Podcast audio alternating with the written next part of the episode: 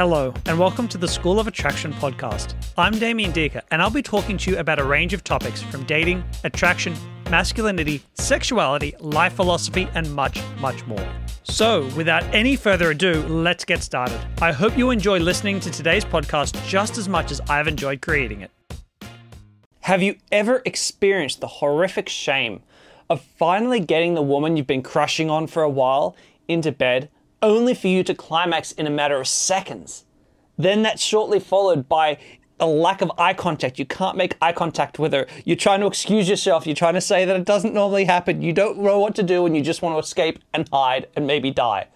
Or maybe you just avoid sexual contact altogether because you're more afraid of letting her down than of getting your own needs met. Today, I want to talk about a problem that affects so many men. And unfortunately, most men just don't talk about it, especially to each other. I'm in a privileged position where men are often willing to open up and talk to me about it. But usually, most guys just suffer in silence and think they're one of the few who suffer with this, and most men do just fine. Now, today I'm going to talk about some strategies that actually cure premature ejaculation for good, ones that I've seen work consistently over and over again. But more importantly, today I'm going to focus on what are some strategies you can employ? What can you do right now, even if you suffer with a premature ejaculation, so that you can still hook up with girls and still have them walk away feeling like you're amazing in bed, even though you haven't quite solved this problem yet? Yes, it's possible, and today I'm going to explain how. But more exciting than that, even, is I'm going to share with you my mystery box technique, which is a strategy that really heightens a woman's sexual arousal and gets her so excited that when you do this with women, more often than not, they're going to want to tell all their friends about it in a positive light. So stay tuned for that towards the end. As I said in the introduction to this video, I am going to start by talking about the cures, the things that I've seen actually work uh, to, to, to, dramatically reduce or abolish altogether premature ejaculation for guys. So, the first of these that I've seen work with my clients has been either desensitizing condoms or desensitizing creams. And what these creams essentially do is they reduce the sensation in your penis um, and they really help guys a lot. Um, the condoms have seemed to be really popular with a number of my clients. Um, now, you could argue, yeah, but sex is going to be less fun. Um, to which the answer is, well, you're already hypersensitized as it is. The guys generally don't say, oh, it makes sex boring. They've, they've never reported any of that. Yes, it reduces the sensation, but they've, they've been really pleased that they're able to actually go and have sex and and do all this fun stuff without worrying so much about coming too quickly. But of course, this isn't a permanent solution. You don't really want to be hooked on having to use desensitizing condoms or creams for the rest of your life. What else can you do? The second thing that works really, really well is tantric breathing practices.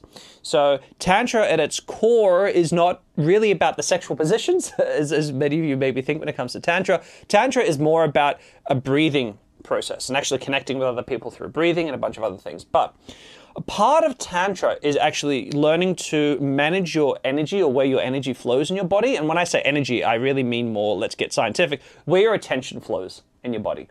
So it, it's using breathing to move your attention around your body in a way that can that effectively shifts your focus around away from your erogenous zones or away and then back and then way in and back as you breathe. And it's a really fantastic exercise that, that helps a lot and really can cure um, uh, premature ejaculation.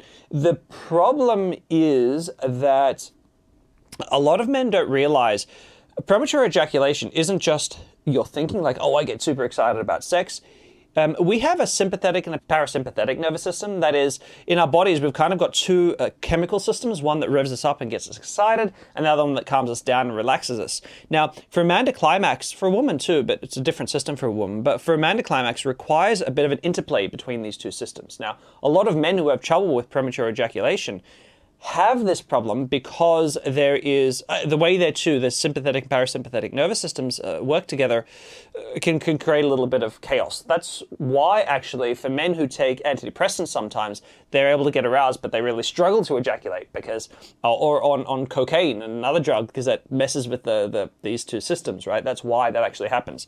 So tantric breathing breathing in a certain way also regulates these systems. That's another reason why that works so well the third strategy that really works well is simply just desensitization through through through rap, through regular practice. And so, what is this? This is simply a matter of, in your own time, you could do it with a partner too, but practicing masturbating, for example, and every time you get close to, to, to climax, slow down or stop and, and get as close as you can, but pull back. Get as close as you can and pull back. Get as close as you can and pull back. And keep going and going and going until you get better and better and better at getting close, but never going over the edge.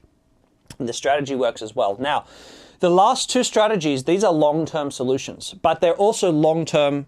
They require practice, like regular practice, to actually work. You're not going to learn tantric breathing or desensitization and, and literally just be cured overnight. It's going to take weeks and weeks and weeks of doing this to reach a point where you, you're no longer suffering with premature ejaculation. So these are long term solutions that take long term to fix, but once they're done, they're done.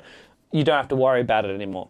And now, I don't think I've ever had a client who's worked at one of these last two strategies and not gotten results. So I work with thousands of clients, um, and yeah, it, this comes up a lot. So they do work. Now, in the meantime, while you're trying to get this problem sorted, I want to talk to you about how you can still be amazing in the bedroom and why there's a bit of a misconception about what makes sex great. So, if you, I don't know if you've ever read a romantic novel, like a like a women's erotic fiction novel. You probably haven't, but maybe you've read Fifty Shades of Grey.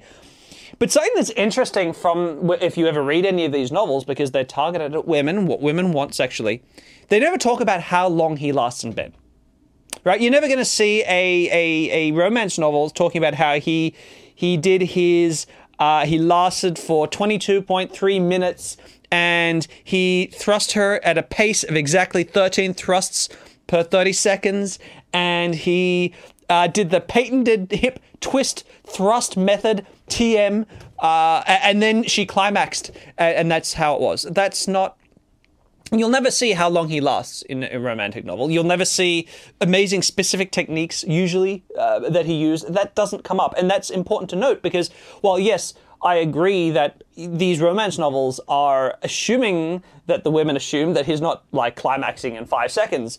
They're not really focused on how long you're lasting. That's not the focus. That's not what's turning women on when they're thinking of being with a man. What they're thinking about is something entirely different. They're thinking about how sexy she feels in that moment when she's around him. They're thinking about how he is teasing her body and getting her worked up into a lather mentally, emotionally. You know, they're thinking about how he uses her senses and everything that's going on and heightens the arousal to a peak till she's just she's begging to be able to climax herself, right? Just thinking about that journey, that experience is what is talked about, right? It's more the set and setting, even almost, than the actual penetration itself. And I think that there's a lot to take away from understanding this because too many guys focus on the penetrative part of sex and they focus on the shame they have around climax. And so the, the story that you hear often with men who have premature ejaculation is they go to have sex with this girl, they start having sex, they realize they're going to climax, they climax, they have less shame. Oh, I, I, um, it doesn't usually happen. I'm sorry. I, uh, this is awkward. I, am um, putting on pants, trying to get away. I, yeah, um, it was nice to talk to you. We'll, we'll have to talk. You know, this whole thing that's unsexy. And that's going to leave women feeling not just dissatisfied, but feeling like you're a selfish brick and a bit of a child and all these other things you don't want her to feel about you. But that's not specifically because of the premature ejaculation, that's because you handled it. You didn't handle it like a man in charge of his own body. And so, what do I mean? And this is really sexy is that if you know that you've got premature ejaculation, you've got to take charge of that. And what I mean by that is when you know that you're going to climax really easily, don't let that happen, right? So, you know, it's happened to me. I don't really have premature ejaculation so badly anymore. I, I did as a younger guy a little bit. Um, but sometimes, still today, if I get really excited, if things escalate super quickly, I I'm in the right mood or the right headspace, whatever it is, now and again, I'll be like, oh crap, I'm getting way too excited way too quickly here. Now, what I don't do is just orgasm and like get all awkward about it. What I do is pull back. I'll stop and I'll I'll say to her, I'll take charge. I'll say, whoa, whoa, whoa. Okay, I'm getting a little too excited too quickly here. Let's just slow this down a little bit. And what I'll do instead is I'll start to I'll go down on her, I'll start going down on her, I'll start stimulating her like digitally, right? I'll start doing other things to keep the arousal level high while at the same time giving myself, my hormone levels, my body a chance to uh, settle down uh, a chance to recalibrate, which uh, oftentimes is what a lot of guys need who have premature ejaculation anyway. Just a little bit of time to chill and calm down after the initial excitement is sometimes enough to give them a head start and get, get back into the ring. So, yeah, doing these things are really important. But what guys often don't realize is for a lot of women, it, they can, a lot of women can orgasm more easily from oral stimulation or digital stimulation, from, from something like that, from clitoral stimulation, than from like penetration. So if your primary goal is to make her have fun and get get her to reach climax, that's going to be easier than from actual sex itself. And from a woman's vantage point, yes, women like penetration, like the feeling of having the man inside them, that whole experience. But so long as you're taking charge and saying, "All right, going down or doing these things to get her to get her turned on," and remember, not every woman is able to climax, especially with a new guy. Um, but you know, varies between women. But so long as you're taking charge and, and saying, "You know what, your pleasure is also something I'm going to look after here," that's a really big thing. And I think that, I mean, I've never had this kind of experience with a woman where I get overexcited and pull back and stop and still take charge of her needs and, you know, try to have sex again and sl- slowly get back into it, you know, and try to control myself. I've never had that experience. As long as I look after her, I'm not acting shameful and weird and awkward about it, but making sure this is still a fun sexual experience. When I do that, I don't have women get upset or I've never had women not want to see me again, oddly enough. I mean, I say oddly enough because so many guys think, well, if I've got this problem, women just aren't going to want to sleep with me if you do these things to look after her at the same time, women are generally pretty forgiving. And and yes, there will there can be exceptions. I'm sure there are exceptions out there in the world, but not not as many as you think there ought to be. And more importantly than even that, there are things you can do to create an incredibly an incredibly sexual sexy experience for a woman that don't involve you being inside her at all. You just need to know how to play her body. And I mean play her body in a positive way, not in the negative, manipulative way and to play her imagination and to play her hormones along with her body, right? In a way that's just going to get her so excited. And I want to share with you a technique that ah, it's just it's a technique I've been using for over a decade now. Um, in fact, two decades? No, not quite two decades. Fifteen years maybe. Uh, and it's so fantastic. Women love it, and it's a lot of fun. So it's called the box technique. I promised this in the intro, and I'm finally going to talk to you about it now. The box technique works like this. You ideally don't do it on the first time you're going to have sex with a woman because she has to have a little bit of trust for you, right? You can do it the first time you guys are going to sleep together, but I generally advise it to do it on the second or third time. And what you do is you show up on a date and you have this little box with you. Uh, I, I used to use a little toolbox, now I use a little lunchbox, but I prefer something that's metal. And I'll tell you why in a second. Because what's going to be inside this box is you're going to have a bunch of things in here, and I'm going to tell you what they are later, but she's not going to know what they are. And so what I do is I show up on the date, might go to a cafe, a restaurant, or whatever, uh, or a bar, and what I do is I put this box down on the table with us, and I put it down and go clink on the table.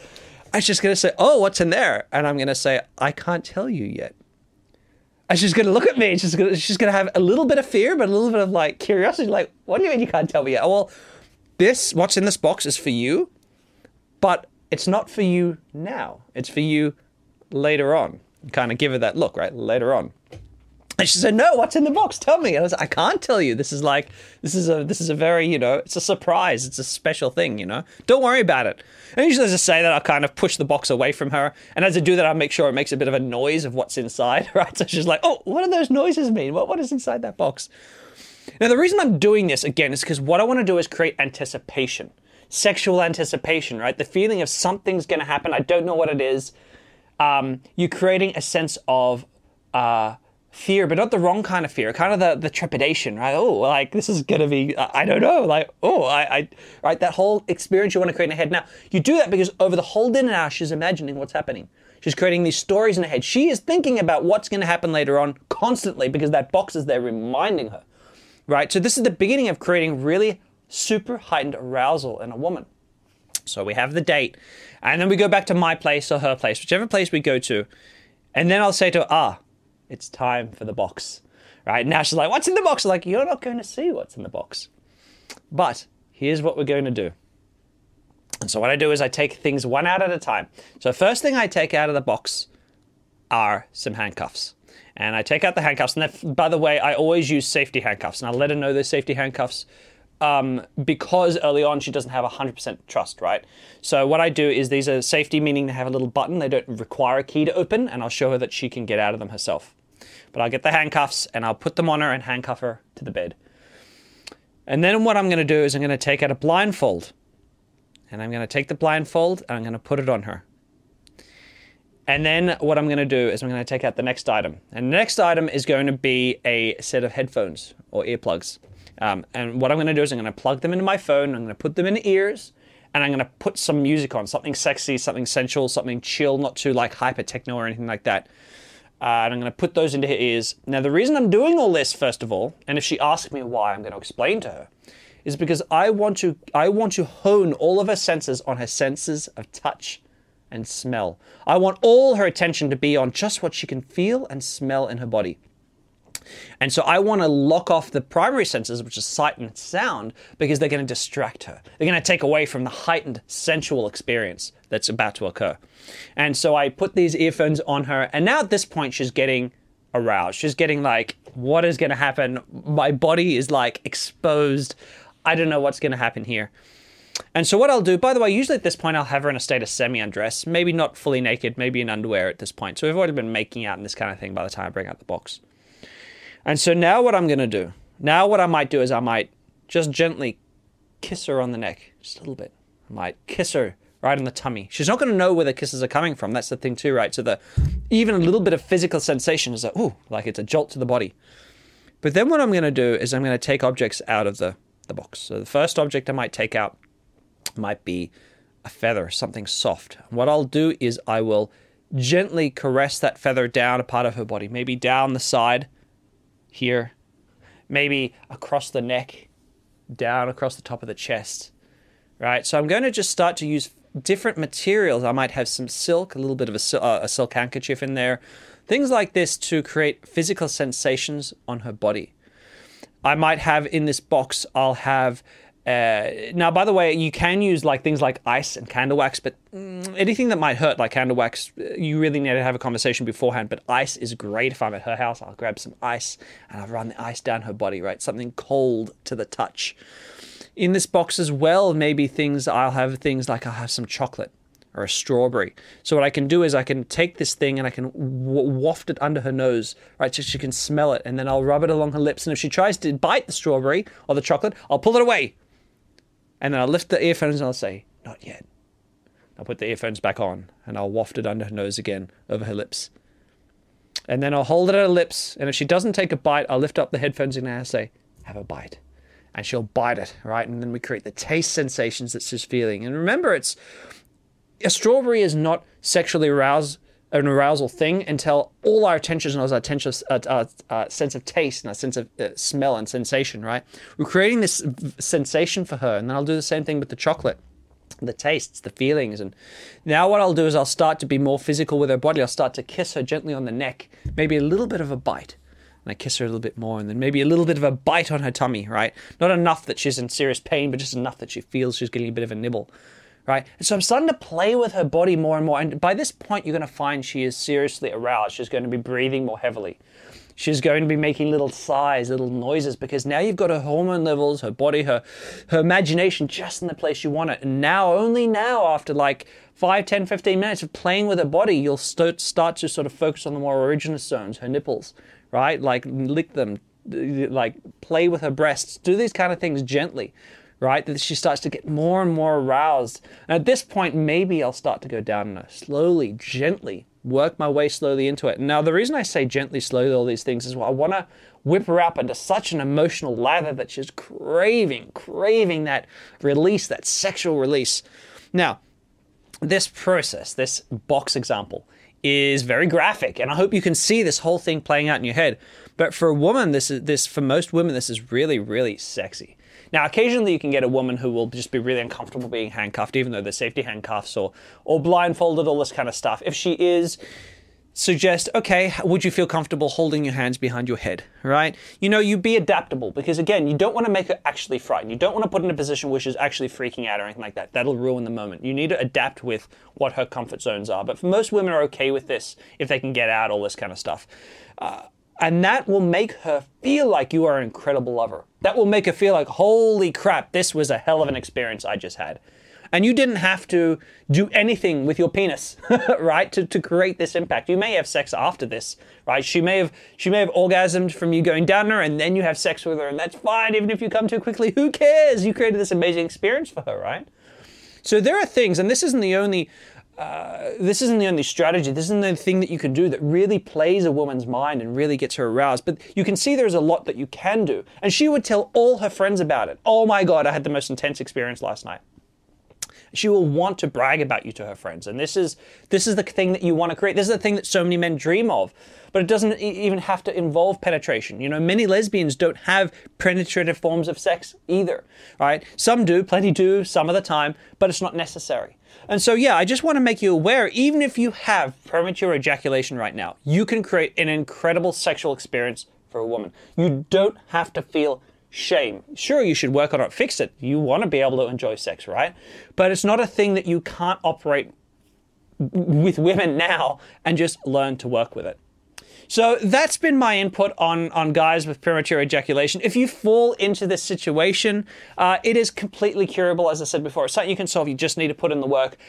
Are you going to try the box method? If you are, if you've used it before, because I've talked about it many years ago in some of my videos, tell me, how has it gone? How did it go when you do it? I'd love to hear about it in the comments below.